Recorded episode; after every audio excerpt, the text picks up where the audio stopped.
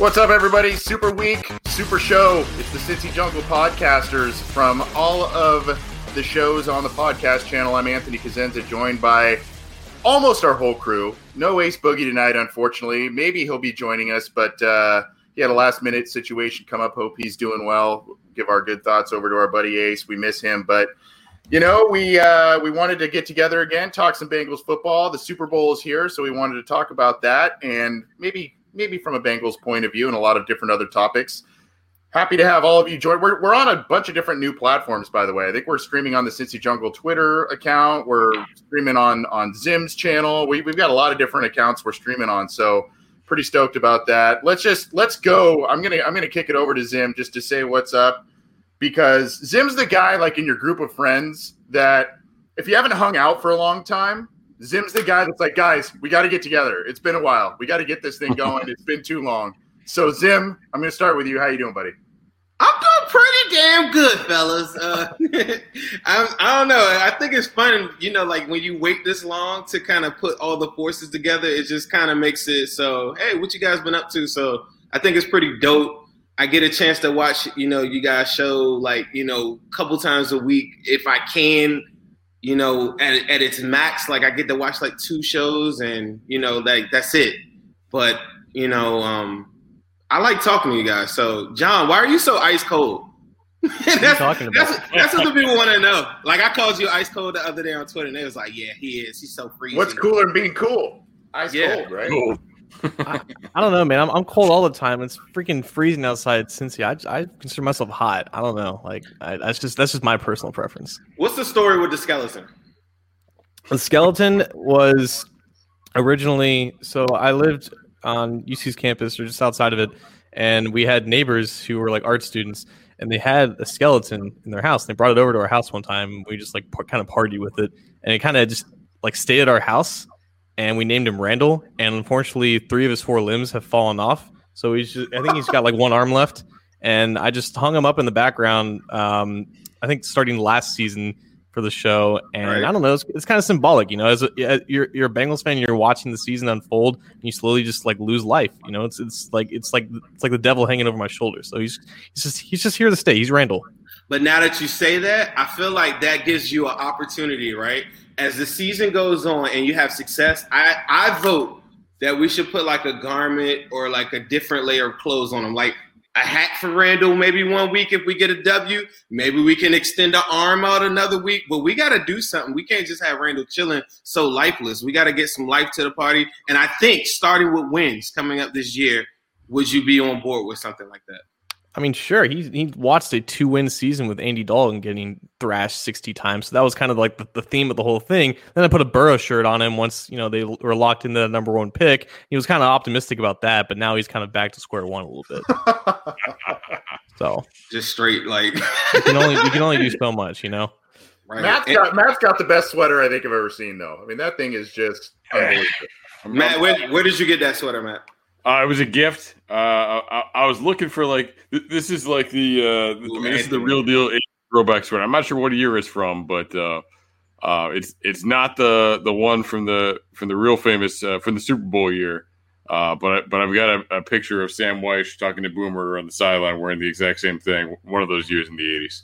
Oh, that is those. Yeah, those are those sweaters from that. I think yeah. like uh, if we if we ever link up, like I think we should just all have matching sweaters and just kind of like lock arms and walk down the street and stuff like that. I just think that people want to see shit like that. Like that's just my opinion. Well, guys, we can get we can get on out of here because Ryan McKeon says Matt Minich show is killing it. So the three of us can bounce on out. Matt can uh, Matt can take the reins.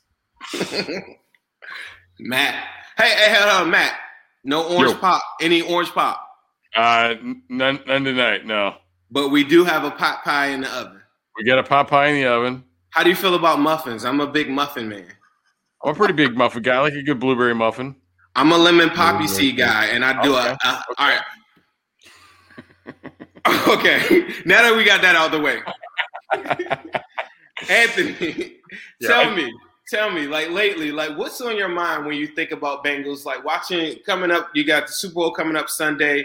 Anything that stand out to you this this Sunday? We we're, we're, what are you watching for that you think that maybe the Bengals can you know, gravitate to? You got a plan for us? Like, what are you going to be like looking at the most on Sunday? I'm gonna try and not be too choppy. My video feed for some reason is a little choppy, so I apologize if it is that way. But good. you know, it, it you know it these two teams that are playing kind of are constructed two different ways, right? I mean, you've got the Bucks that are kind of the the old some of the old dogs and kind of built this all-star cast of of free agents and kind of on, some of them are on their last legs and trying to do win that one last championship and they've kind of constructed this this team from all kinds of different ways and free agency whereas you know the Chiefs they drafted their quarterback and they've you know drafted their running back and they drafted a lot of their offensive linemen. Unfortunately some of those guys won't be playing this week it seems like. So it's kind of two different ways that they've constructed their rosters a little bit. And as a Bengals fan you kind of say okay I think you look hopefully a little bit more to the Chiefs, right? And you say, okay, young quarterback, maybe you draft the offensive lineman, you draft the running backs, you've got some wide receiver help, and you know you kind of hope that that's the trajectory that the Bengals are, are hopefully going to get towards in the next couple of years. Of course, Burrow has to be healthy, he has to continue to progress, but they got to give him a little help up front. And um, so, I mean, that's when you look at it, I guess with the Super Bowl, when you look at the Super Bowl through the Bengals lens, that's the way I'm kind of looking at it. Is just the way the the two different ways that these teams seem to be constructed, and obviously both of them have champions on their rosters, and hopefully that's where the Bengals start to start to head in the next couple of years. Right. At the same at the same time, though, like if the Chiefs somehow manage to just fend off that Bucks pass rush with whatever offensive line that they have, it can't be used as like, oh yeah, the Bengals don't have to invest in the offensive line. Right, Mahomes right. is an alien, and they have like Mitchell Schwartz, the Eric Fisher, second first round pick. I think um, the, the, the Canadian who opted out due to uh, help with COVID, he was also a draft pick as well. So like the fact that their offensive line is still like standing and, and giving Mahomes enough time is just miraculous in itself, and it's gonna be the biggest test to keep J- JPP and, and Shaq Barrett off of him. So like if they manage to do that, it's going to start narratives that should not be started. And I think we already did start. We already did see it on Twitter. Like, oh yeah, you don't need a great offensive line. But no, if you have Patrick Mahomes, you can do anything. So right. So, but that I said that online. Some it wasn't. I, I didn't word it that way. But I went over the like. I had, did you see that tweet? And it was just showing like the starting five offensive linemen for the Chiefs, showing how everybody is either a seventh rounder or undrafted as a result of you know Fisher being out. And then I posed the question like, you know, like, see, you don't have to just go get your offensive line all first round. See everybody, and everybody's like, shut up. It, it doesn't matter. We need all offensive line, you know. So, but I guess my point was is like I always look for balance or best uh, BPA. So when it comes to like a game like this, I feel like Chiefs are more so like the formula. But I got killed online for saying that. Well, yeah, it's, yeah, it's fair, but yeah, Yeah, well, I mean, I think there's levels to it. It's like, like, like defense. Let's, let's talk about defense for a second because, um, you know, I, I get whenever I talk about defense, I get I get hit with, oh, defense doesn't matter, right? And it's it's not that like when I, when I talk about like the Bengals need to improve on their defense and what they can do in their defense, and, and when I say, hey, the Bengals are really close on defense, I don't mean they're close to being the Ravens, and I don't think that should be the goal because you know when uh, you know when I was in high school, I'm dating myself a little bit here, but like you know like uh, end of high school or early college years for me, you know you see teams like the like the Ravens, you see teams like the Buccaneers going off and winning the Super Bowl you know, with Brad Johnson and Trent Dilfer playing quarterback, like it was those defenses that won them that Super Bowl. You can't do that anymore. Like that's not the way the league is set up.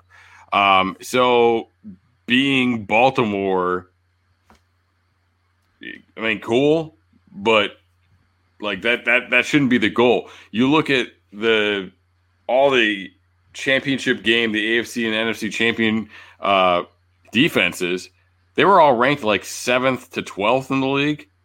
Like so, they were like good, solid defenses, you know, and, and, and that's what should be the goal, and that's what should be the goal, um, you know, for, for how, how you're building a team, and like that's that's what you need. Like, yes, you need that elite offense, but you need a good, manageable defense that hopefully can create some turnovers and win some situations too. I saw that tweet when you said that, right? And I even responded to your tweet when you said that. But don't you feel like just because this offseason that we just had and they allocated so much money to the defense this past offseason that you'd be kind of thinking I, am not thinking that they're going to go back to that well this like this upcoming offseason. It's, it's not a shot at the like the defense wins championship guy or anything like that. I want to balance No, that. I feel like they're already like a 15th ranked defense if they were all healthy. But how often are we going to say if healthy? Like, Yeah, you know what yeah. I mean? No, I mean, no kid. I mean, I mean, yeah. Honestly, you look at it, and I mean, Trae Waynes was a huge factor this year. Like, if Trae Waynes Reader. was anywhere near as good as we hope he would be, you know, like that, that could have been a completely different thing. Obviously, the, the pass rush was a big issue. Um, but we also like again, there was like nobody expected Dunlap and Atkins to do nothing for you this year. Um, so like you can see on paper where they stay healthy, they're going to be all right. But but yeah, like like you said, like we, we all know that that isn't a reasonable expectation in the NFL that, that people are going to stay healthy. Uh, we saw the lack of depth at the corner position.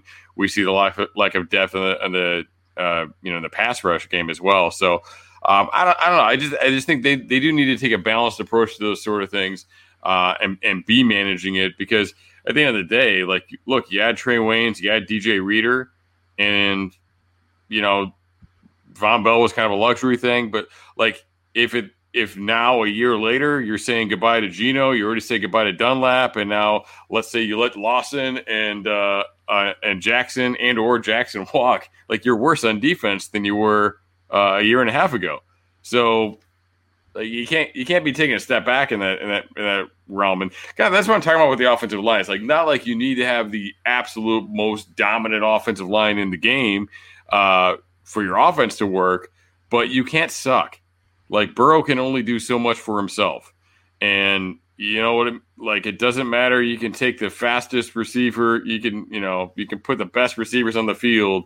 Um, you know they're not going to be able to get open in, in two seconds all the time. You know what I mean? So you've got to everything's got to be a minimal. Like everything, you have to have at least a, a minimal level of, of proficiency in. Yeah. I- I- and I think to your guys' point about what the Bengals may or may not do in free agency on defense, I think you know they they spent a lot of money on guys that ended ended up being injured, but they have investments that are still on this roster coming up in 21. Trae Waynes is one, DJ Reader's another. And, so I don't know that they're really going to go outside. I think if anything, they're really going to look at the inside guys. I'm already seeing comments about Lawson and, and William Jackson. I know we've we've all probably talked about those guys ad nauseum. But I, I think if they're really going to make splashes on defense, I think it's to keep the the known guys that that they've had on their roster. They may not go outside. I think the outside signings are probably going to be on the offensive side of the ball, and just kind of going back to a little bit of a pass point with the offensive line of, of the Chiefs and draft develop that sort of thing. I mean, I think this all goes back, and you can look at these two teams playing this weekend. This all goes back to systems and, and finding guys that fit your systems well and being able to to develop them in the system that you're putting into place. And I think we've seen flashes of the quote unquote system work at times for Zac Taylor, but there's been a lot of inconsistencies on that. And I think that's something that really needs to start coming to fruition in year three. And, and just to like note for last year, like we, we talk about what they did on, on defense last year. Um, they invested a lot in free agency, but two of their biggest resources they had last year were the first overall pick and the 33rd overall pick, and those went to, to offensive players. So, um, you know, it's not like that's where they put it. I, Burrow was the biggest thing they did last year. you know, that, that number one pick was the first biggest thing they did. If they took Chase Young last year, then we'd be having a completely different conversation. We'd be we'd, we'd be in a completely different place right now. I, never, I Um, never even thought drafting about Trevor that. Lawrence. They'd be Yeah, drafting yeah, Trevor no, Lawrence. yeah, that- that's a good point. Uh, Right. Probably, probably talking about a different coach too. Uh, but, but uh, Right. yeah, I mean, so, so, so that's the you know th- th- that's just how I look at it, and yeah, I think Anthony's right there. Like now, you added Burrow, you added T. It is time to to bring in some veterans. Um, you know, you get Jonah, who's pretty young. It'd be nice to bring in, uh, you know, a real good veteran offensive lineman to, to shore that thing up, and and yeah, definitely to to invest in that way. You know, you're gonna. I- feel pretty confident they're going to invest in offense again in the first round because I don't know, I don't see defensive a a defensive player that's going to make sense for them at, at the fifth overall pick anyway. So you know that's going to be an, another offensive investment, but they, they definitely should bring in a, a, a veteran that can do something for them too. I think when you pose that question though, a lot of people, you know, like on that on that particular tweet, I don't and I don't want to misquote you. I just think that when we're talking about when they were talking about all right, like cut Geno and somebody said something else about doing some other things. Everybody naturally just said, you know, all that money needs to go to offensive line. But the more even killed people were saying, well, wait a second, uh, you know, like we don't need to go get the biggest, you know, we don't need to go sign Trent Williams for 20 million or something like that. And to your point, I don't think people were poo-pooing like defense altogether. They just were saying like, okay, like we're just gonna add like the the minimum defensive vet, Mike Daniels type player on uh, on the front, and then come back with a veteran corner, so you're not stuck in a situation where you got Jalen Davis out there starting at corner and and different things like that. So I think it. I don't know if, if I like misread some of that stuff, but I, I think nobody was really trying to like crap on the defense because I saw you on there and I was like, I, I don't like. But my biggest fear is this: I don't want them to be a situation where we're wasting Burrow's best years by not giving him all the weapons. And I watched Tom Brady and I watched Pat Mahomes, and Tom Brady, I think, made a quote today, and he said, "Yeah, I think we're going to be better next year." But the one thing that they do is just keep on giving them weapons. And and the only thing I could do to make sure that Burrow ascends is keeping them, giving them weapons, whether that's the offensive line or if that's playmakers in space. I don't care. Whatever he says he needs to make them special, that's what I need to do. And then I'm going to bank on, like I said, the 15th ranked defense. So defensive wins championship guy wouldn't like me because I've been saying you need to drop 30 something points a game for like three years, and I got killed for that too. But you know, I just feel like the the the the the, the time that we're spending on the field, we need to be on the field a lot more on offense to take away possessions of our opposition. And Go back. that that in itself will help Burrow. Go back to 2019. Look at LSU's offense. That offensive line, it won the offense line award. It, it was 32nd in pass blocking efficiency from from pro, from Pro Football Focus for like the Power Five teams. It was dead ass average compared to the the rest of the of, of college.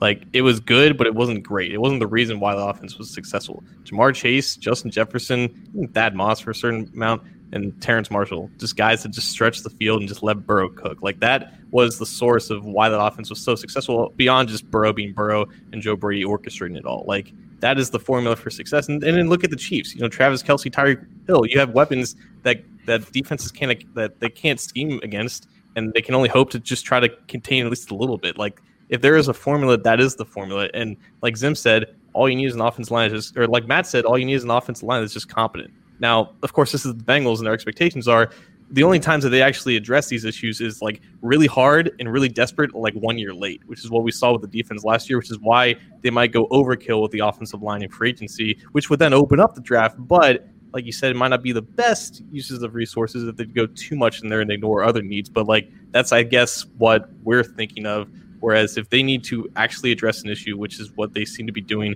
it's going to be like hard, hard overkill in free agency but that allows you to to then attack where the draft is strongest, where they are, and it's probably a pass catcher at five.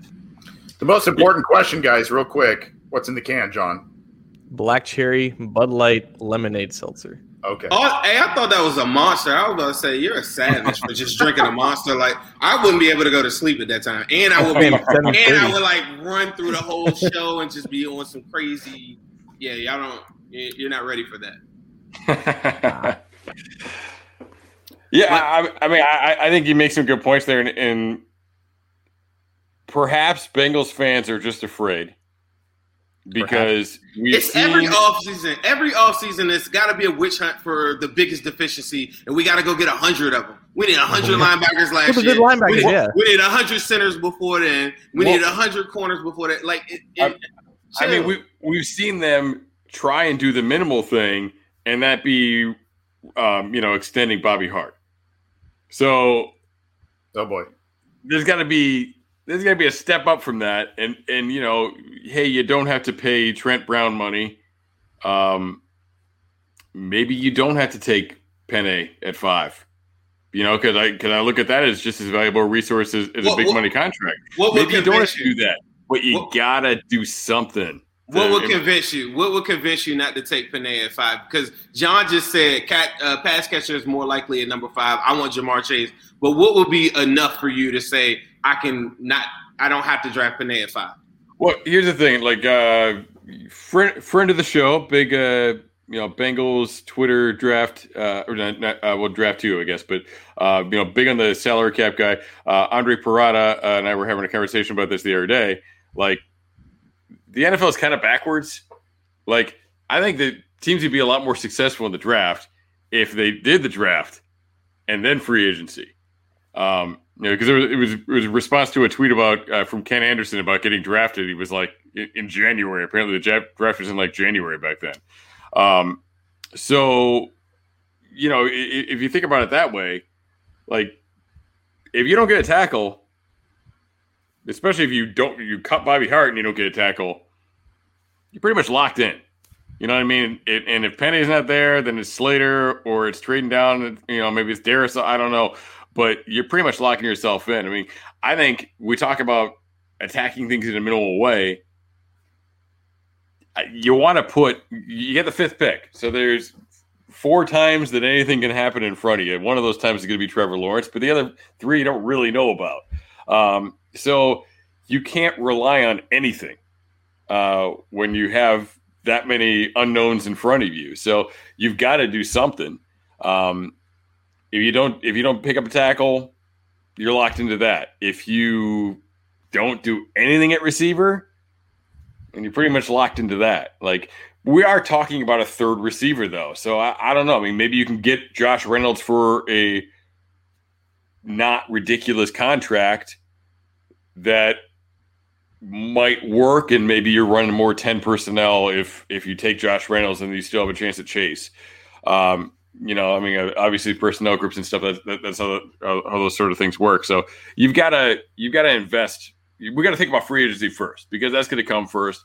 And if you don't address needs in free agency, that's where you get pigeonholed in the draft. No, but that's what I'm telling you. That's what that's my question. If they came out with Daryl Williams or Moton and picked up another guard for about five million or something like that, is that enough for you to say, okay, I can I can get on board with Ja'Marr Chase? Oh, definitely. I'm really? on board with Ja'Marr Chase anyway. Really? Oh, okay. Yeah. What about you, Anthony? Are you on board with like what? What are you? What are you thinking when you go to free agency? Are you thinking like we need a tackle, we need a guard, and then that's good enough, or you think you want to do both? Because you could sell me on uh Daryl Williams, go get Penei. I move uh, uh Jonah to guard, and then now that's a position of strength, and now we got arguably like a top eight offensive line in the NFL or something like that. So as we sit here today, uh, and I have a lot more film review to look at and guys to look at. Uh, I, have got Penei and, and, Ja'Marr Chase as my top two guys for the Bengals to take at number five. Um, you know, you can make a, an argument for Slater. And I know there's a lot of people that are quoting Daniel Jeremiah and people around the league, and they think Slater's just as good, if not better, and or more ready right now than Sewell. I think if you saw Sewell play, if he didn't opt out this season and you saw him play – pretty close, even if it was pretty close to the level that he had played the previous two years, then I think you would have been like, oh, we, we got a host change there. Uh, I, I, think you would have, I think you would have been like, you know, uh, Sewell's Sewell's the guy. Um, but but for me, I think in terms of what the Bengals do at five, it totally depends on what they do in free agency.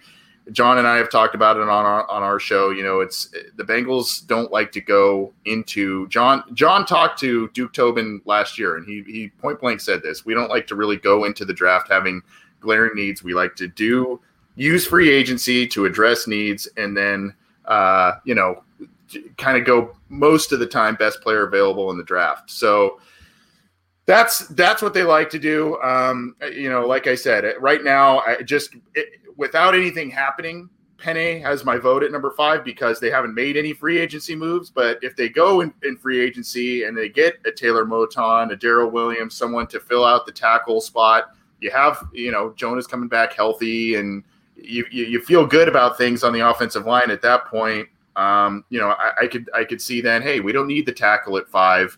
We can we can get the wide receiver help. John's going to walk off the show because I've said this 78 times on our program. But hey, the Cincinnati Bengals have four impending free agents in their wide receiver group, so they need help there too. Um, and so that that makes a pretty strong argument for Ja'Marr Chase at number five or one of the Alabama receivers in the top ten as well. So you know, I mean, there's a lot of different ways you can you can go at it. It's just do you, which way do you want to attack it, right? And and which way makes more financial sense for the team, I guess, because that's how they really look at both processes as well. people talk about BPA all the time, and obviously it's relevant at the fifth overall spot. But when you're that high in the draft, I, I feel like yeah, Kyle Pitts is also on, should go, be on everyone's radar. Yep. But if you're that high in the draft, you have to be looking at things like I, I'm not expecting to be here again anytime soon. That should be the expectation. So your goal should be to get someone that you deem rare and is actually worth that pick, which is why like BPA matters and the board matters, but ultimately these, these guys are going to have one A's next to their name. And it's all going to be one A's. It's like top of the first round type players. Sewell, Chase, Pitts, Waddle, if you want to include them, they're all going to be in that tier and they're all kind of interchangeable depending on what you need. So if you, for example, like what Zim said, if you pick up like a a Matt Feiler from Pittsburgh to be a guard, and you pick up a Daryl Williams at tackle, you have those spots solidified. Sewell's still a good pick. Don't get me wrong; it's it would still be a good pick because he's a rare player, and he would fill and he would just solidify a need even more so. But if you're at that spot, and even if Sewell may may not be like uh, or maybe if, if, Chase is not like right above Sewell on your board, he's still that quality of player, and he would fit an even bigger need at that point. That's that's how you have to look at it because ultimately you just have to leave that spot if you don't trade back with one of the rare players in order to maximize the, the value of it. No, I'm with you. Um, I just, I, I, guess, I just started watching like film on some of these guys, and I, I watched the, I went back and watched the old Ja'Marr Chase game, whatever, and I just walked away from it and just said, he's better than Justin Jefferson. And I mean, Justin Jefferson to me is like rookie of the year. I don't, I don't, you know, I don't know. To pass on that will be kind of crazy, but it, it, like, I, I, believe everything you just said too. It, it kind of is based on what do you do right before then. Support for this show comes from Sylvan Learning. As a parent, you want your child to have every opportunity, but giving them the tools they need to tackle every challenge, that takes a team. Now more than ever, educational support tailored exactly to what your child needs can make all the difference. That's why parents have trusted Sylvan Learning for 45 years as the ultimate teammate in their child's educational journey, instilling in them a love for learning and a passion for reaching the next level. And Sylvan's Insight Assessment can identify gaps in learning and areas that could be of concern for your child. It's a 360 degree view into your child's learning that you can't find anywhere else and helps ensure that your child didn't miss something in school that might put them at a disadvantage in the future. And right now, it's the best price of the year at $29. Go to sylvan29.com to learn more and get your child's assessment for only $29. That's S Y L V A N 29.com. A, a lot of talk in the chats, guys, about Kyle Pitts. Do I guess do we want to go there? I mean, that's where we're talking Ja'Marr Chase. We're talking. He's in the con- He should be in the conversation. He should be. He should be. And there's there's a, a good question here. Uh, Antoine Malone says at, at, num- um, at number five though. Five five. Why, why not? Why not? Yeah. This is Kyle Brady. Because I think I could get down a couple spots and still get him b- between but, eight and but, eleven. But, but, are you sure you're you're going to be able to find a trade back partner? No, but if if I'm if that's on the table, and we we're never going to know this. But if the Bengals were posed that that same conundrum or whatever, like I just I think I could go back and still get them. The only reason why I think there's going to be some some massive movement into the top five and top ten. Look at what's going on with quarterbacks around the league this year, right? I mean, you've got who knows if Drew Brees is retiring, probably so, right? Uh, who knows what happens with Tom Brady? He's talking like he still wants to play, but maybe that's not the case if he wins this weekend, right? Maybe he says, "I'm going out on top," and that's that's it. Um, so you may have teams that want to rush up in the in the top five, top ten to get a quarterback of the future, and then you can move back maybe a couple spots and get get a Kyle Pitts. Um, Antoine Malone asked, you know, good highlights, but is he a little small? You know, size wise, he's 6'6", 240 ish.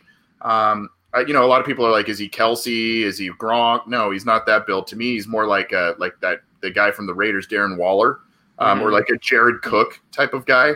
Um, you know, just a, a, guy that's that's just built right now a little bit more like a like a big receiver, um, and not so much doing the inline blocking stuff. But that is a weapon I think that can be utilized in in this offense. CJ Uzomah coming off a bad injury and in the final year of his contract as well. Um, you know, who knows what you're going to get more out of Drew Sample. So I, I, I, know you guys have watched a lot of them so far. I know, uh, unfortunately, Ace isn't here. I know he's he's been talking about him a lot too. But um, you know, I'd love to to hear your guys' thoughts on him and the viability of him in this. He, he, he, he's definitely on the Kyle Pitts train. I think me and him both got on Kyle Pitts like uh, it was towards the end of the season where we just started like seeing like highlights and it was like, yeah, that's that's a dude. The one thing I worry about from Kyle Pitts is, yeah, I might be a little younger, right? But this fan base is there. You drafted number five, much like John Ross. Like you gotta blow the doors off of people to get drafted that high, unless it was like an offensive lineman and we just didn't hear anything about him and we're and Joe Burrow's not getting sacked, right? to be drafted that high at the what I think is the biggest learning curve at line, the two positions in the NFL is tight end and linebacker as far as the learning curve. Going from college to NFL, I worry about his blocking and different things like that. I believe in him, and I believe that Joe Burrow will make Kyle Pitts an animal, like out out out the gates. It wouldn't matter, but I just worry about the fan base's like overall acceptance of it and the second guessing. Like I'm one of them guys. I hit the gas. Like if that's the pick, that's the pick. Let's put it in, and I live with whatever happens. It is what it is. But our fans are not wired that way. And if he doesn't come out with a thousand yards, because everybody's like, yeah, watch Kelce, watch it like year one, like that's your expectations. Like nah, like you gotta simmer down a little bit. Like I just don't see that year one from. In, in contrast, I do see Ja'Marr Chase possibly, yeah, possibly going thousand yards like off the off the break, like no questions about it, ready to go and I, I just think, think, the fans would hate him. I, I, think both guys could do that. Like the, any any concerns that I think people have with Pitts, they're they're alleviated because you still have Uzomah and Sample here there, like to do all the things that people expect. You know, uh, I think that's I think that's less snaps though. No, well, it, it, it, is it? because if you lose Green, personnel. Yeah, exactly. If you lose AJ Green and you, and you don't replace him with like a top tier starter, then you're down with two competent starters or receivers, and you have a whole bunch of tight ends. You can use 12 personnel in ways that other teams use 11, and you can have Kyle Pitts lined up out wider in the slot anywhere. He he did he did it all in Florida. He might like I, this might be subjective, but he might be the guy with the least amount of risk in this draft aside from Trevor Lawrence. I'm I'm just throwing that out there. And, and I'll just say too. I mean, like they put Sample out at the number one receiver too. Like they put Uzomah out there. Like you can put one of the other tight ends because that guy doesn't always have to be the guy. You know, and you saw that in LSU's offense a lot too, where it was Thad Moss out there. It was Edwards Helaire, and he wasn't even really a viable option on that play all the time. Like sometimes it's just a dude to occupy that space, and you're really running the game on the inside. Here, here are the things about Pitts. Number one, if they draft Pitts, that is not a need pick at all. Right. Right. They don't need a tight end. They are fine with those two dudes. Assuming help from CJ, they are fine with those two guys. So it is an incredible pick because it is not a need because you're improving. It's it's freaking Randy Moss when you already have like a, the best one of the best receiver duos in the NFL. Like that type of pick. Like you're just like, nope, we're gonna go out and we're gonna get freaking hella better with this pick. So that's what I love about it. Now, yeah, I wonder about his blocking. You know, is he more of the Evan Engram than those guys?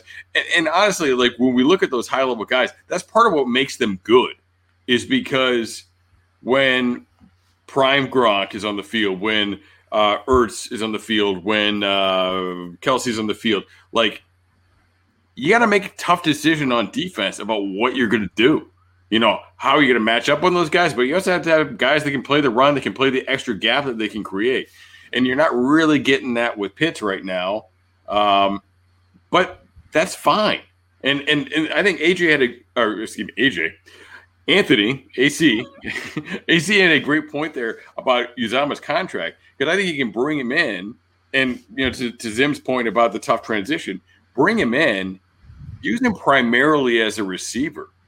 Um, and then you can kind of wean him in on it and you know get get through that year. You play a lot of 12 personnel, even though you're not going to line him up with his hand in the dirt very often.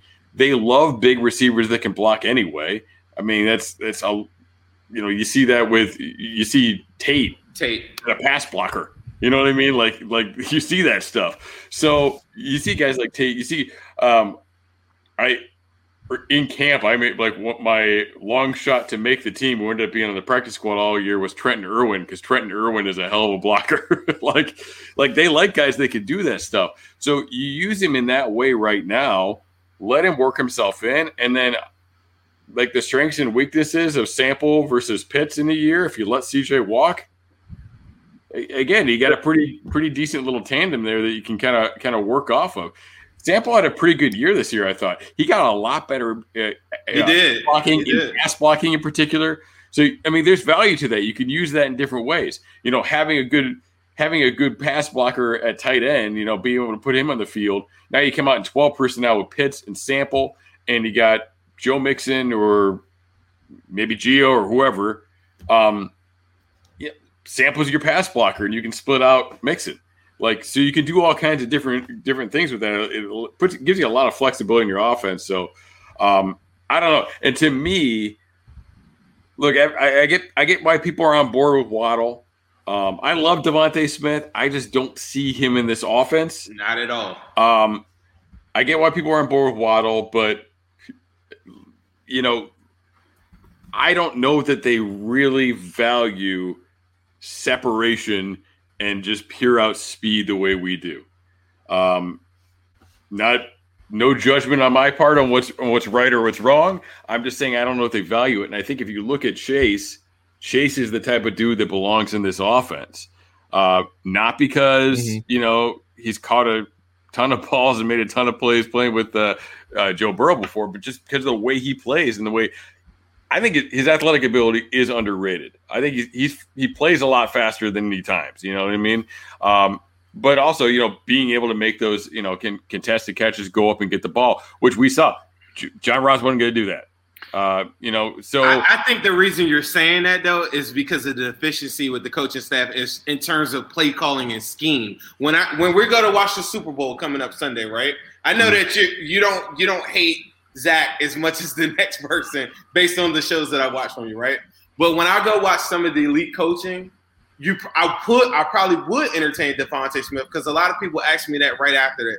I just don't have any faith that the coaching staff is going to do what it takes to get him freed up in space. And when they had the under undersized guys like John Ross or whatever, they never did some of the things in motion that I see like the Chiefs and the Rams do with like some of their wide receivers, and that's the thing that that troubles with me. That troubles me with that.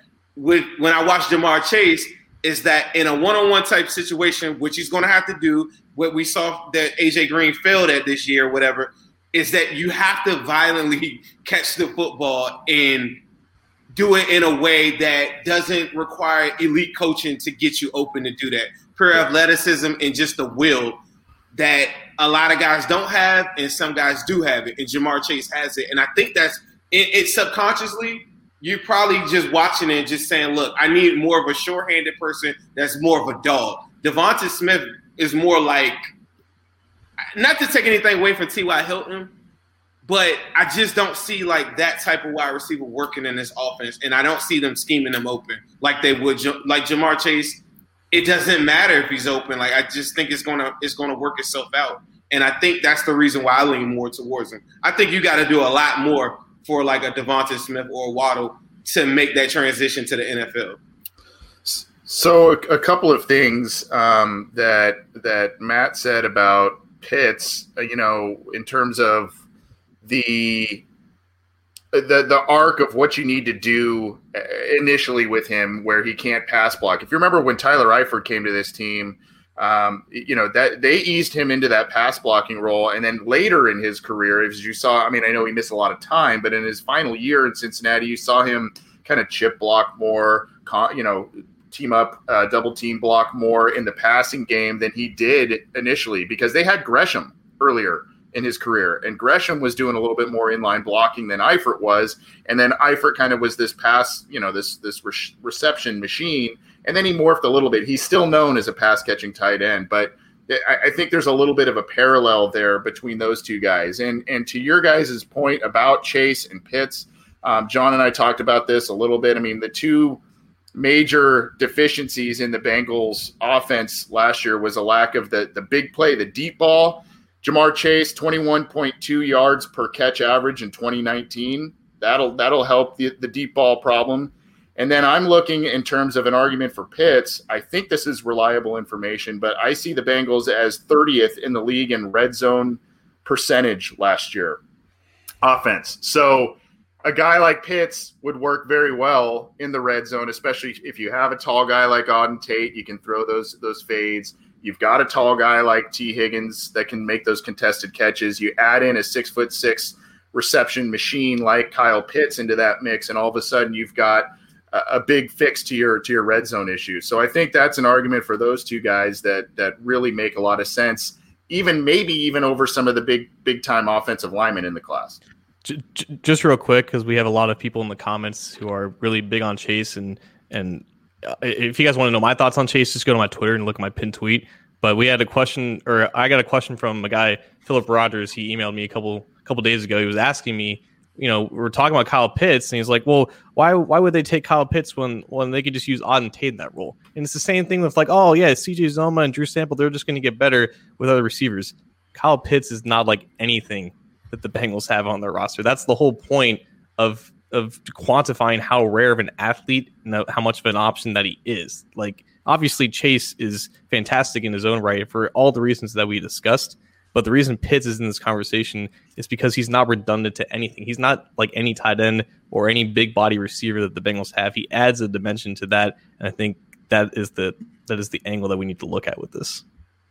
Yeah, and you know, kind of my point of bringing up Chase there is I think that for what I think the Bengals want and for what I think Burrow likes. You know, like like he's he's already got his Jefferson. You know, he's he, has got his uh his slot where you know running the routes over the middle. You know, I think he likes those guys that they go up and get the ball. I think he he's good at throwing those balls, and I think that's going to be a big part of seeing the deep ball come out in this offense. Uh, is guys being able to make those plays and look, Pitts and Chase are guys that do that. Like exactly. really, really well with those contested bat, contested passes. They're, they're, doing it in slightly different parts of the field. Uh, but to me, I think that Pitts after Chase, I think Pitts is the second best fit as a receiver in this draft. Hmm. If that makes any sense. It does. but I, I love what Anthony's saying there too, because I mean, remember a few years ago when like the Bengals weren't that good. Like they, they, weren't good. It was like after 15, they weren't good, but their red zone offense was still really good because of Eifert. 2018. Yeah, yeah. Like, you know, like give him give him that guy. Right. I mean, I'm with you. Like if anybody, if if anybody knows the value of a tight end on a seam route, is it's a Bengals fan, right? Or like watching Joe Burrow on back shoulders. You know, it's it's that's just what that's what I'm basing my stuff off of. I just lost a little bit of faith based on some of the stuff I've seen from the coaching staff this past year to just be creative. There were times where they were super creative, and it was like, whoa. And, you know, there was a three game stretch around the time when Joe got hurt, where I mean, the offense was on fire. I think I, I don't know. I, I think me and me and you did a show or something. I was fired up, like around that time. And to me, it goes back to your point that we were just talking about probably like ten minutes ago. Is that if I know that I can make that position, the one thing that the one common thing that I know that I have going for me is Joe Burrow, right? Even even after a torn ACL, I got to do everything in my power right now at this very moment to get a guy what he wants. So if Joe feels like I, I, I mean, I'm not I'm not for players making the decisions for me, but I would definitely get his input on like who, who's the guy, Joe. Like like, and if it's Kyle Pitts, like I said, at number five, I could be on board for it you know, you guys made a really, really convincing argument tonight where I'm just like, I mean, because I, I love Kyle Pitts too. I just I worry about the production early in his career. But but I guess, you know, like after talking to you guys, like maybe I shouldn't. But because I'm looking at it like a typical t- a tight end. Like one of the things I know, like when Hockenson came straight to league, you know, like it was you didn't see the benefits of Hockenson until this year. Like the rookie year, like my Lions fans and stuff like that, it was just like, man, I just thought he was gonna be a lot better. And I was like, man, it's a learning curve. Like he's gonna be better. Like, look at this play, look at this play, like look at how he's blocking on this play. Yeah, he had 30 yards, but you know, like, and, and then you saw year two, he take that next step. Bengals fans are very impatient, and then the fact that Sample, you know, because he was drafted where he was drafted, it's almost like it's not gonna be good enough for them. You know, like just me taking Drew Sample and I worry about that same thing, I guess, from Kyle Pitts. But like you said, you just you if the coaching staff is smart enough to put him in a position to get those reps, get those snaps, and be productive, then why the hell not?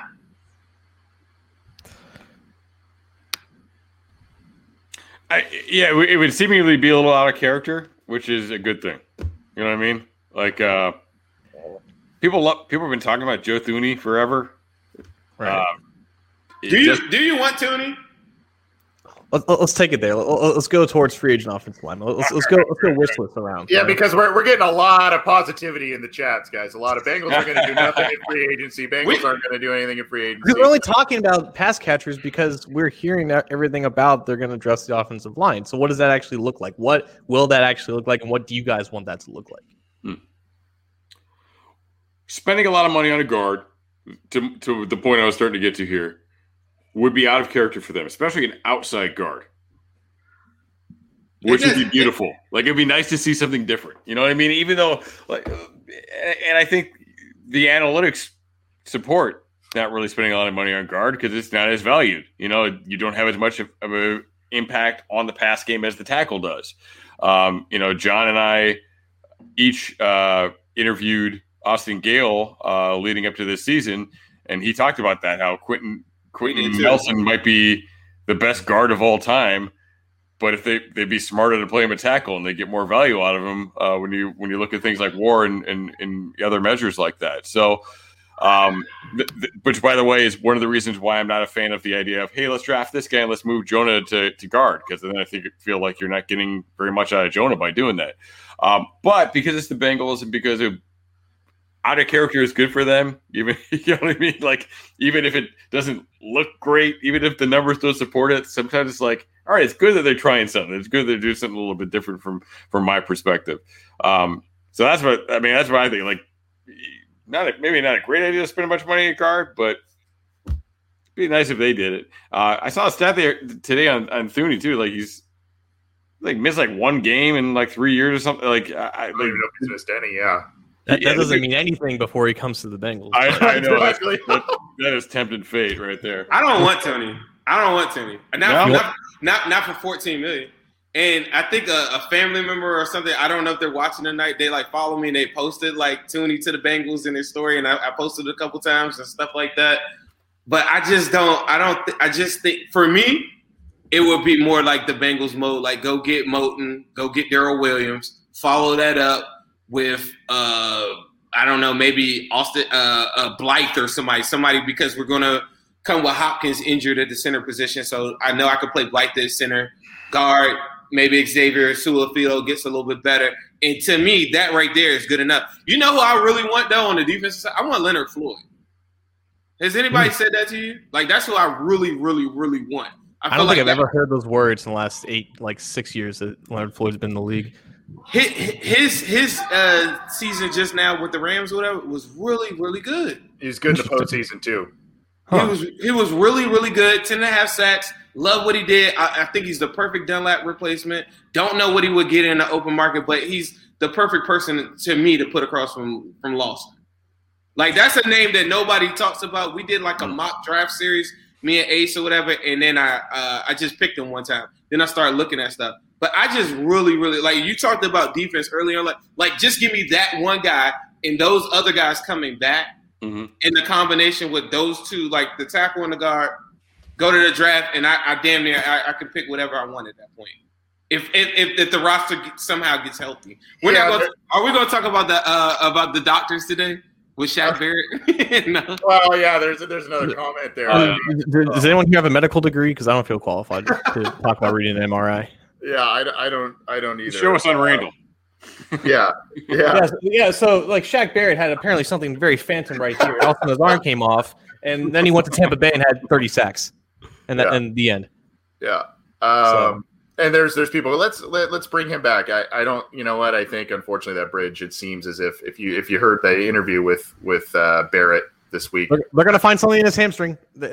it's gonna be something in his pelvis. I think that bridge is burned. Unfortunately, so um, Man, I'd be think- taking up for the stat. I'd take up for the stat every year. I'd be like, man, it's just it's just luck, you know. People get injured every day, bro. Like, you know. I hear that, I'm like, oh lord. I, I have a Thuney take though, and I've had this for a Okay. little bit. I feel like I feel like we've talked about this before, but like Joe Thuney to me is DJ Reader, because DJ Reader before 2020 would not have been on any Bengals fans' radar. Because when was the last time that, the Bengals valued nose tackle? Like they signed Peko to what like a 20 million dollar deal like 10 years ago, and that was it. They they had Peko for a decade. They replaced him with Andrew Billings, a fourth rounder, and they had Josh Tupou, like an undrafted guy, backing him up. They never valued nose tackle. Then they signed DJ to the biggest contract a nose tackle's ever signed before in that in that offseason. So I, I get the history with guard, but they signed DJ Reader because they felt like he was a good fit and he and he filled like a need that they, that they thought. Even though DJ Reader himself is not as valuable as like a pass rusher on, the- on the defensive line, which is like it's the same thing. It's a guard. Like it's not as valuable as a tackle. But if a guard in Thuney costs less real money than like a Taylor Moton, that just I don't it it still just makes more sense to me. Even though like I think everyone else would rather get the the, the top tier tackle because he matters more in pass protection. For the Bengals' sake, it just it, it still kind of lingers in my mind as something that I could definitely see them doing. Yeah. It- it's funny. It's like they took 28 years to get over Big Daddy Wilkinson. Sure. They're like, Yeah. hell no. yeah.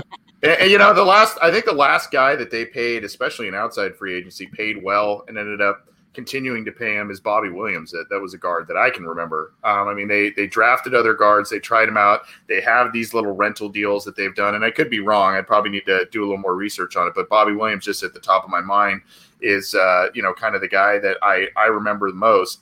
Um, and, and so they they've let other valuable guys walk, Steinbach, Zeitler, you know, guys that they drafted in high rounds that um, they just they developed and then they they let him go elsewhere and they didn't pay him. So it would be a, a really big changing of the guard, if you will, if they if they get an outside guard and bring him in. And I saw someone put up a comment about Scherff versus Thuney.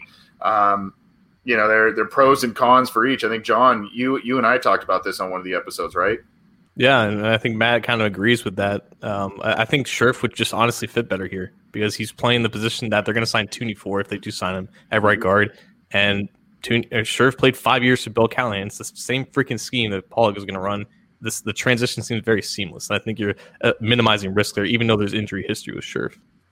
Yeah, and, and I think look, this team is loaded with dudes that like playing on the left side. Mm. Like Ha- Hakeem played forever on the left side. I believe Fred Johnson was a left side guy. John, uh, uh, you know, Williams is a left side guy. Those are just tackles. But uh, Spain and Su'a-Filo primarily have played on the left side.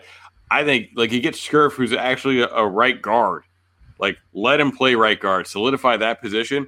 And honestly, because like a lot of people want two guards, and that'd be awesome. But um, I think if you go into next year uh, with Xavier Su'a-Filo and Michael Jordan, so you got Xavier Su'a-Filo as the guy, and you got Michael Jordan as hopefully the future. Like you don't give up on him, but you, you, know get him out here for now. I, I see you making faces, and I, I get it.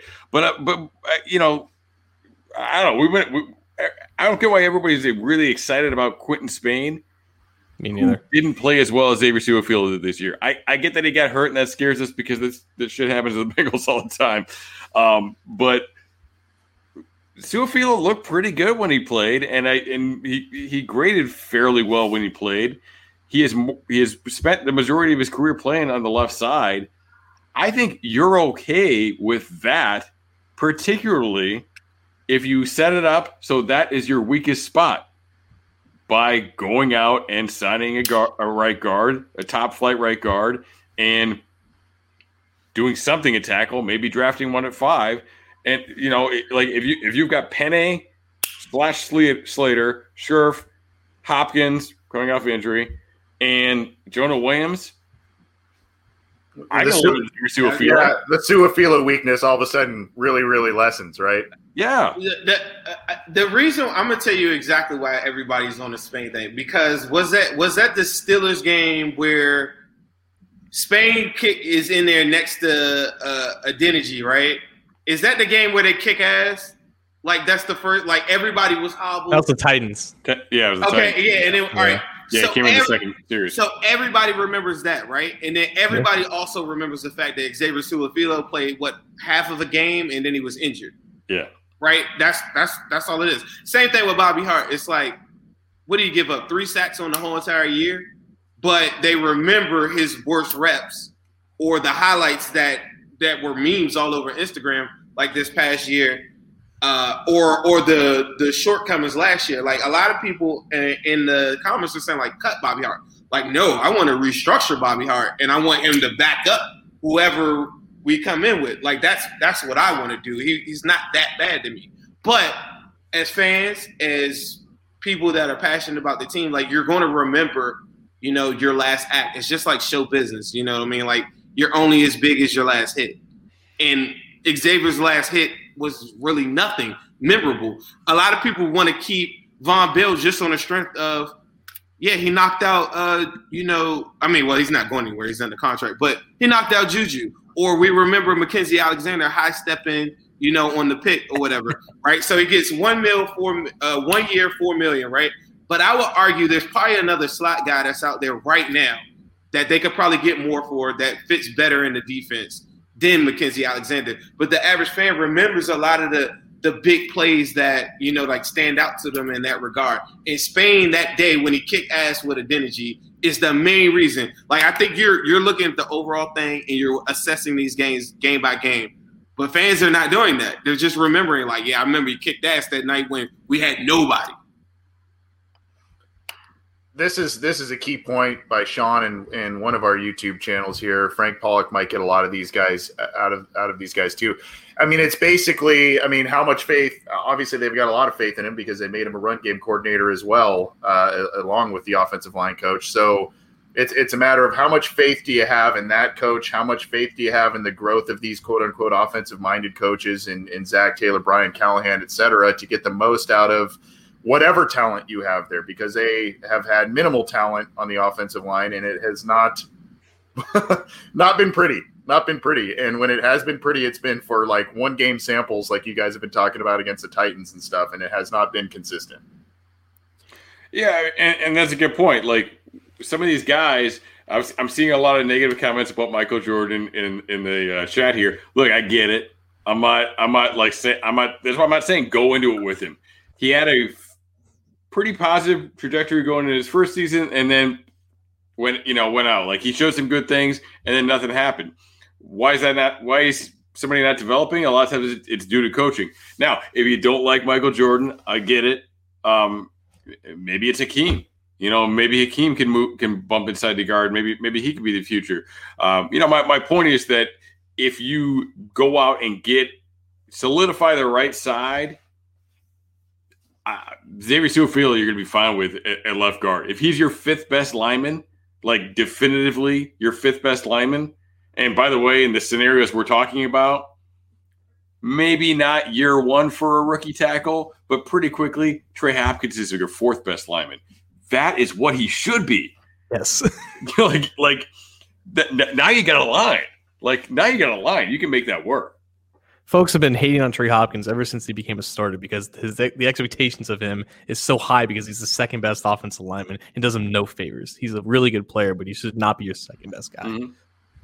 He's he's had a he's made a good little career for himself based on what, how he land, came to the oh, NFL, yeah. how he came to the Bengals, and how he had to endure a lot to get to uh, not only be a starting center but also get a good good contract. And uh, he he has been proven worth it. But I I really like what you guys just said there about how he should be down the pecking order in terms of overall talent around him on that offensive line. That makes a lot of sense.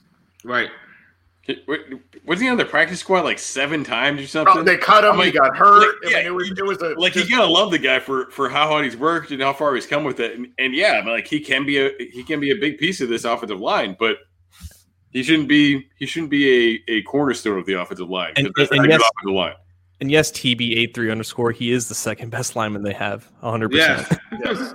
Yeah, 100%. Currently, currently, right now. Yeah. But the plan is go sign two guys, and then he's not. you know? Right. We're, we're signing draft. Yep. Now you got something. That hour went by fast. Sure did. What? What? Uh, let, let me just ask you randomly. Like, who's winning? Who's winning Sunday? Chiefs, Bucks. Who you got? Chiefs. Anyone else? Anyone? Anthony? I'm kind of I'm waiting to see if Matt goes first. Uh, you know, I uh, um I, I, don't know. I really don't know. I, I keep saying Have you thought about it?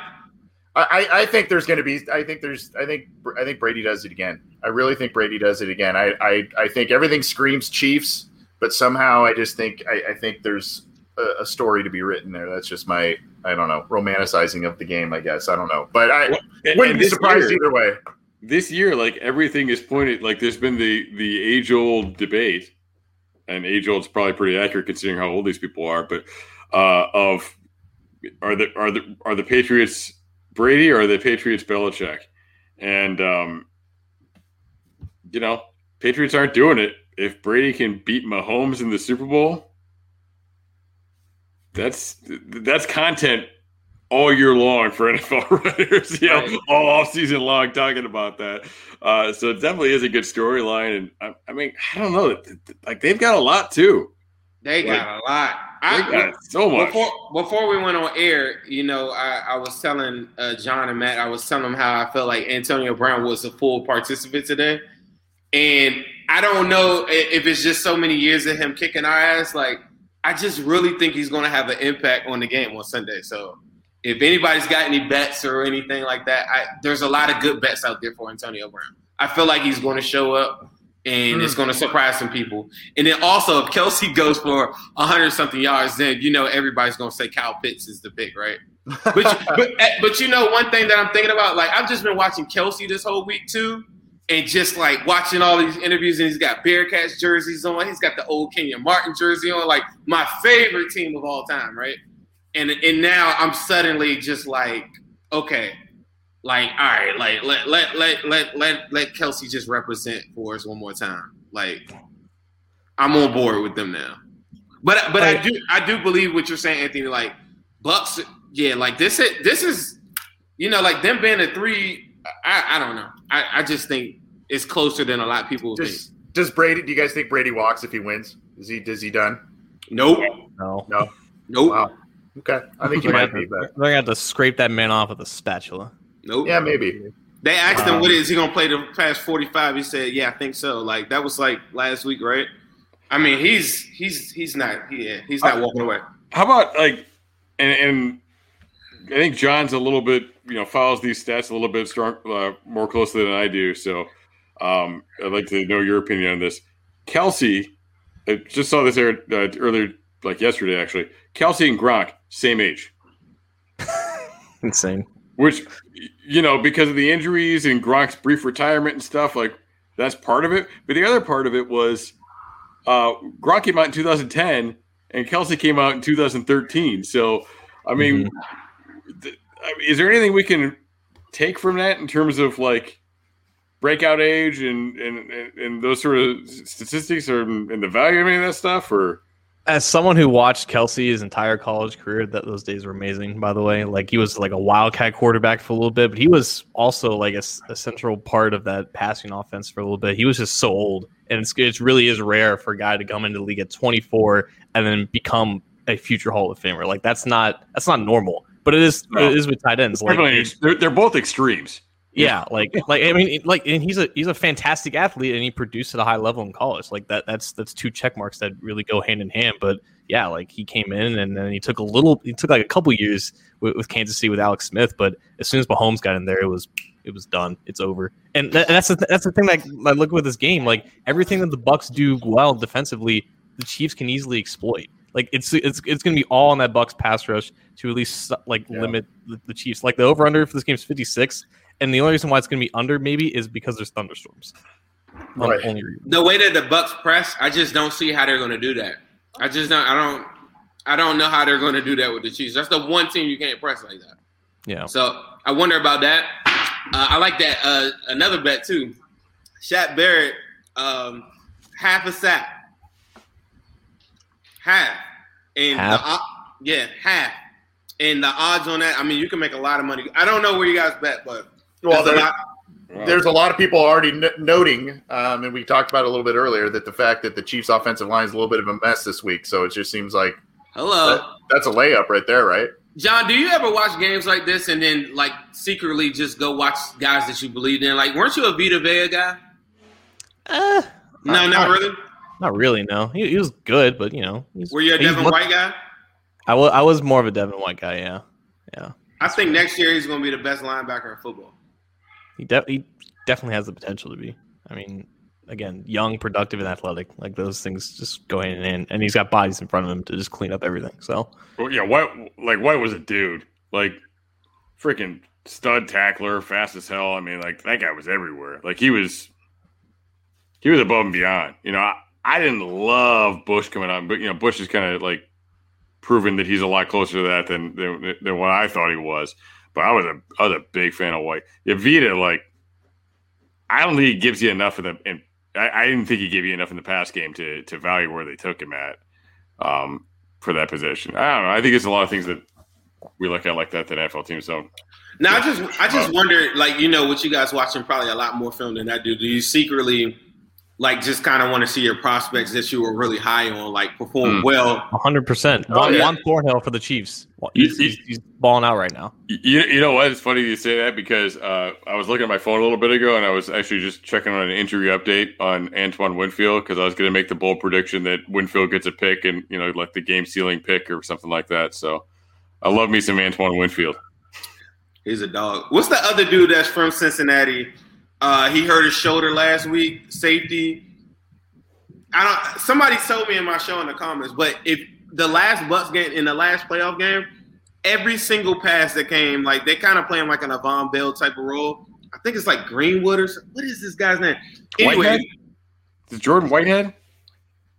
Somebody in the comments probably gonna have to tell me he's from the Nati is what I was told. But he went to UC or he was from he's from no, the he, area. No, he's just from the area. Oh, okay. But, I, I, don't know. And I, I, think he hurt his shoulder, and I was like commenting even on Twitter. I was like, "Who is this dude?" I think it's like number thirty three or something like that. But he was coming downhill, just cracking people. Like the, I'm trying to think of what it was. Somebody's gonna say it though. But yeah, it's the Buc safety. The dude is no joke.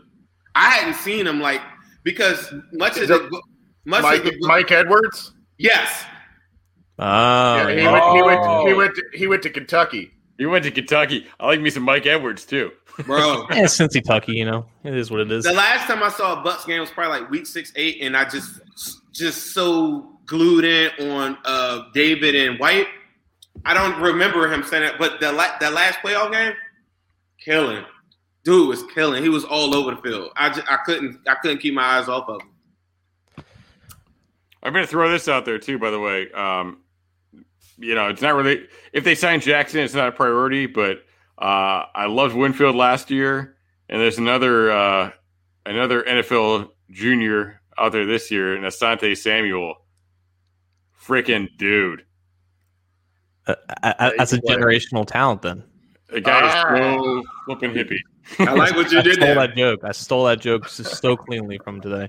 Is all right. All right. Let, let me. Have you seen? Um. All right. So I did a mock yesterday. Right. Samuel's on the board, and I don't know if you guys have seen Basham from Wake Forest. Yeah. So so like I want Edge really really bad, but I, I understand like. Hey, do you think Samuel makes it to the second round? Maybe, maybe, maybe, but probably not. It just depends on the quarterback run too. Yeah, because I can see Basham being there. He's like on most boards, he's like the third or fourth rated, you know, defensive end. So I watched a bunch of, I watched like two full games of him or whatever. Every tackle he had was like the most violent thing I've ever seen. It was all choke yeah. slams. I think I think Basham is a great fit.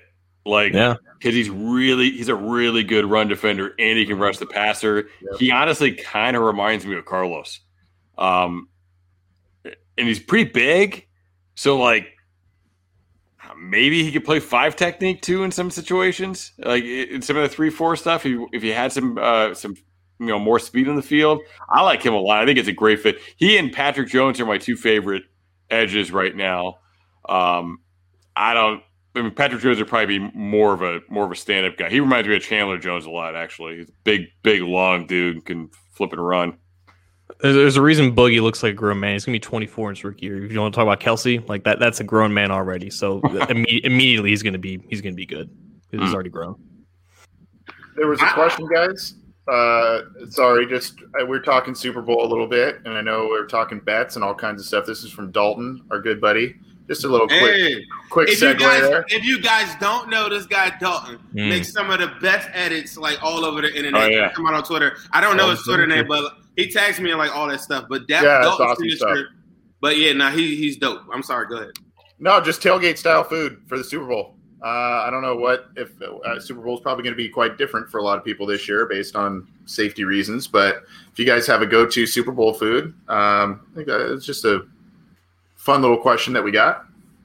I'll tell you what. I mean, Cincinnati's obviously Skyline dip.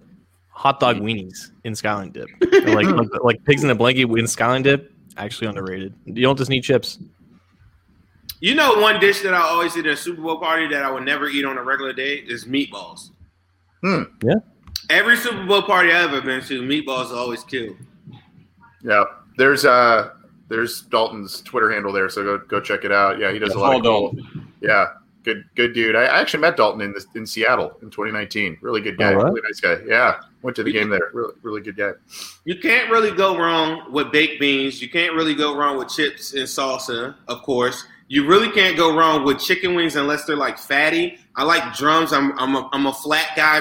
Uh, you know, Really? of- I'm a flat Oh, yeah. guy. But because some of those drummies get real fat and they get like kind of gamey, and I don't want that extra stuff. I want the lean chicken, and I wanted to go straight to it. Give me back my juice, son. All right, and um, and those are those are the main things. I just I think I focus on how not to mess up the Super Bowl party. Like I don't really have like a go to. My family Yeah. makes these things called jalapeno poppers that I think are disgusting, but they love them. There's know? there's Like this this there's this Mexican place by, by by where I live, and they do this deal. It's it's the most basic little things, but for some reason they have mastered this little snack.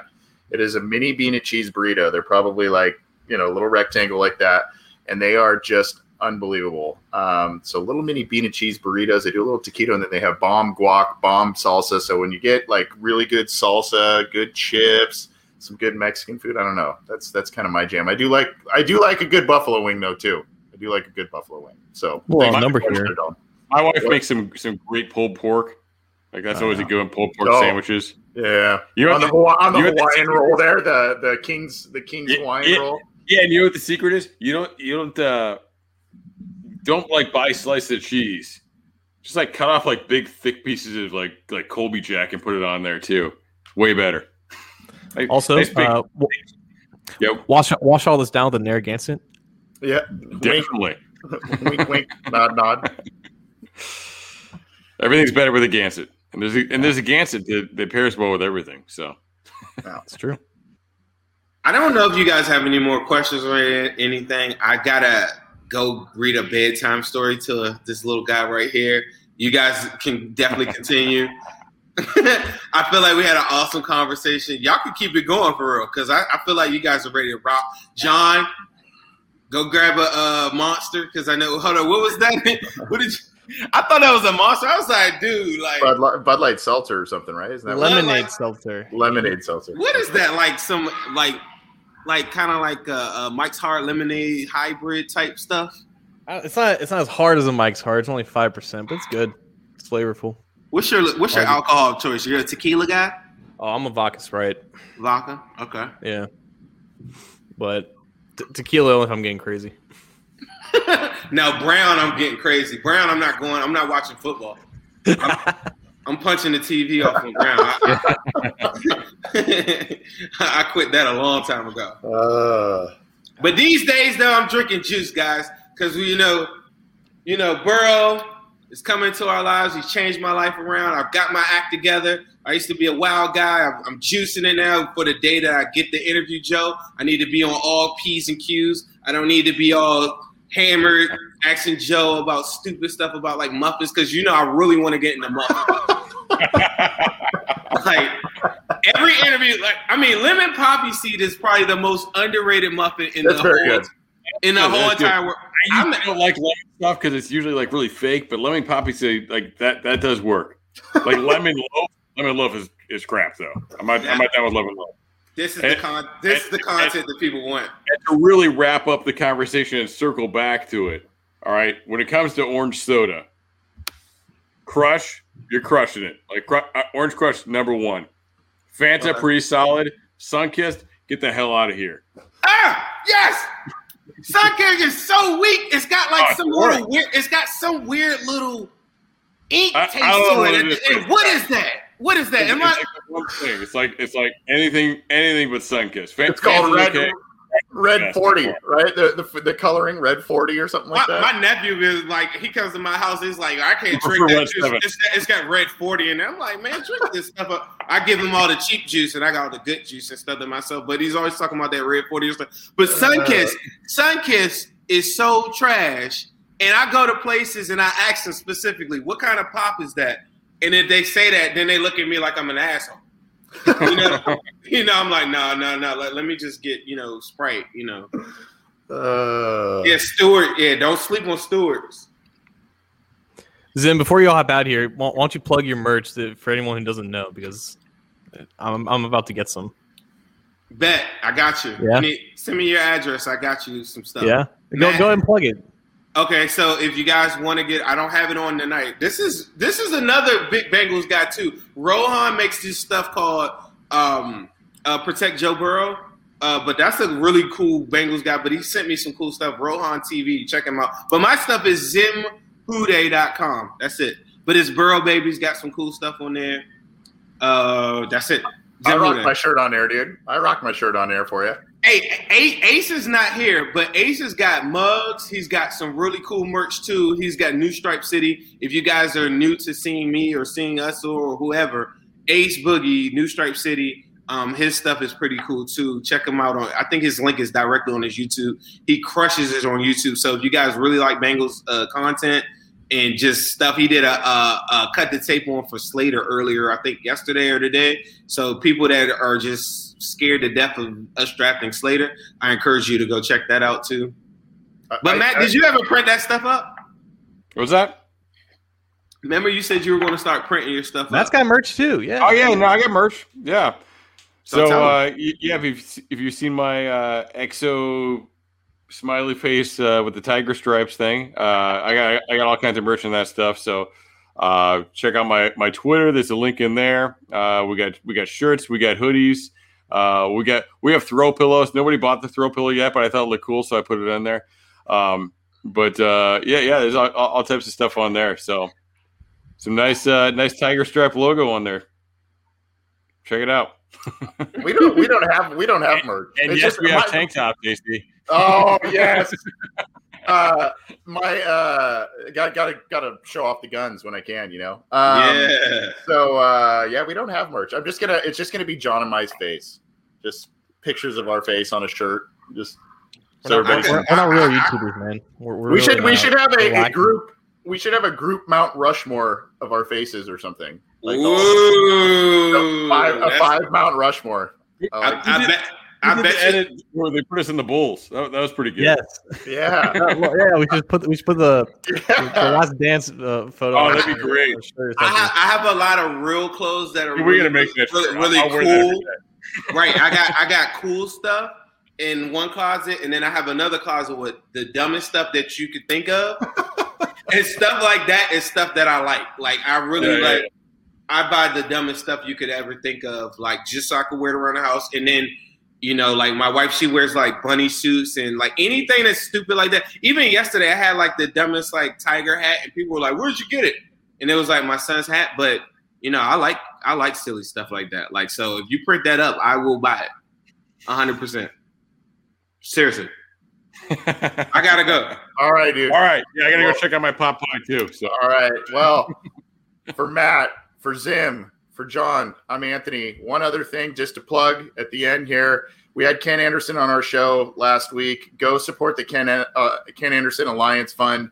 Uh, really good nonprofit, and uh, they're doing some cool things. And just we, we, we as a as a website, as a podcast channel, want to go show that guy some support and what he's doing there. So please, if you can, we're gonna we're gonna get some stuff and do some giveaways. Had some Ken Anderson uh, giveaway stuff on our show. So um, I just wanted to plug that. Matt and Great John, gift. anything I, else? I just got my dad a T-shirt from there for Christmas. So yeah, that, that, that's that's some really cool stuff on there too, and obviously for a great cause. Yep. John, anything else before we hop out of here, bud? Nah, just get, get another Gansett or get a Bud Light Seltzer, whatever. Yeah, All Super right. Weekend. Let's do it. This, Let's do it. This, this has been this. Yep. This has been fun. This has been the Cincy Jungle podcast mega show, super show, heading into Super Bowl 55. Hope you enjoyed it. We'll see you next time.